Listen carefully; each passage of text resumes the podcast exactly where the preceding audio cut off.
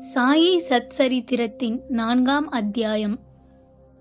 கீதையில் கண்ணபிரான் கூறுவதாவது தர்மம் அழிந்து அதர்மம் தலையெடுக்கும் போதெல்லாம் என்னை நானே அவதரித்துக் கொள்கிறேன்.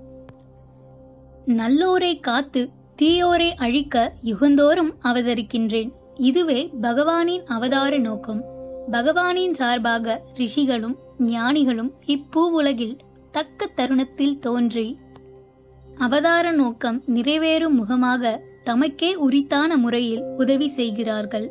அதுபோலவே சாய்நாதரும் நல்லோரை ஆசிர்வதித்தும் தீயோரை தக்க முறையில் நல்முறைப்படுத்தியும் நல்வாழ்வு வழங்குகிறார். சாய்பாபாவின் சத்வ குணரூபத்தை காணலாம். சாய்பாபாவினால் ஷீரடி முக்கியத்துவம் பெற்றது. சாய்பாபா எத்தகைய பண்புள்ளவர் என்பதை காண்போம். கடப்பதற்கு மிகவும் கடினமான இகவாழ்வை அவர் வென்றார். சாந்தி அல்லது மன அமைதியே அவரின் அணிகலன். விவேகத்தின் பெட்டகம். அவர் வைணவ அடியார்களின் தாயகமாவார்.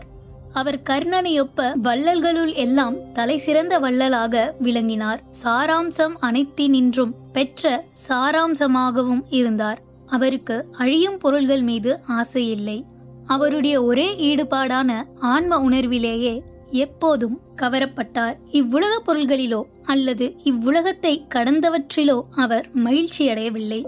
அவரின் அந்தரங்கம் ஒரு கண்ணாடி போன்று தூய்மையானது. அவரின் மொழிகள் எப்போதும் அமுதத்தை பெய்தன. பணக்காரர் ஏழை யாவரும் அவருக்கு ஒன்றே. புகழ்ச்சி இகழ்ச்சி இவற்றை அவர் அறிந்திருக்கவில்லை அல்லது மதிக்கவில்லை. அவரே எல்லா உயிர்கட்கும் இறைவன் ஆவார் அவர் சரளமாக பேசி அனைவருடனும் பழகினார்.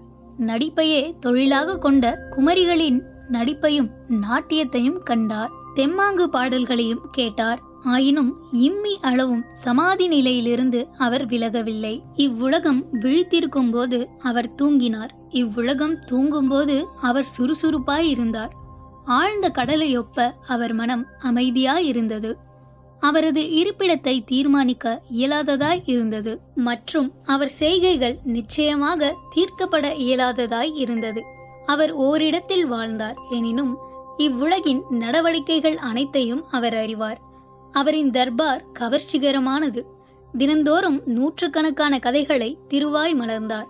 ஆனாலும் மௌன விரதத்திலிருந்தே இம்மி அளவும் பிறழவில்லை. மசூதியில் உள்ள சுவரின் மீது அவர் எப்போதும் சாய்ந்து கொண்டிருந்தார். அல்லது காலை மதியம் மாலை இவற்றில் லெண்டி அதாவது தோட்டம் சாவடி இவற்றை நோக்கி நடந்து கொண்டிருந்தார். ஆயினும் எப்போதும் ஆன்ம உணர்வில் கருத்துள்ளவராகவே இருப்பார். சித்தராயினும் சாதகரை போன்று நடித்தார். அவர் எளிமையாகவும் தாழ்வாகவும் அகங்காரமற்றும் இருந்து எல்லோரையும் மகிழ்வித்தார். இவரே சாய்பாபா. ஷீரடி மண் சாய்பாபாவின் திருவடிகளால் மிதிப்பட்டதால் அசாதாரண முக்கியத்துவம் பெற்றது. அலாந்திய ஞானேஸ்வரும் பெய்தானை ஏகநாதரும் உயர்த்தியதை ஒப்ப ஷீரடியை சாய் உயர்த்தினார். சாய்பாபா இறைவனது நாமத்தை நினைத்து கொண்டிருத்தலிலும் பாடுதலிலும் மிகவும் விருப்பமுள்ளவர். அவர் எப்போதும் அல்லா மாலிக் என்று கூறியபடியே இருப்பார். மற்றும் தமது முன்னிலையில் மற்றவர்களை கடவுளது நாமத்தை இரவும் பகலும் தொடர்ந்து ஏழு நாட்கள் பாடும்படியும் செய்தார்.